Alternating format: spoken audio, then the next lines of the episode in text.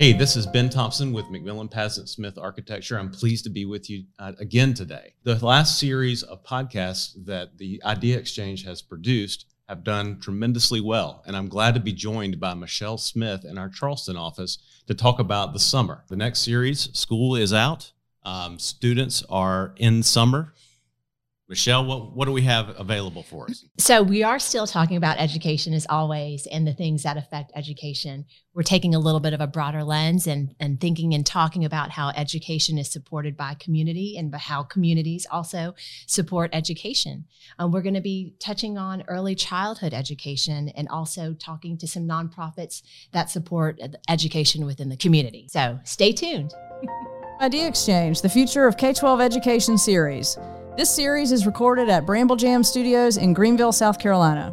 Remember to subscribe so you don't miss our next episode.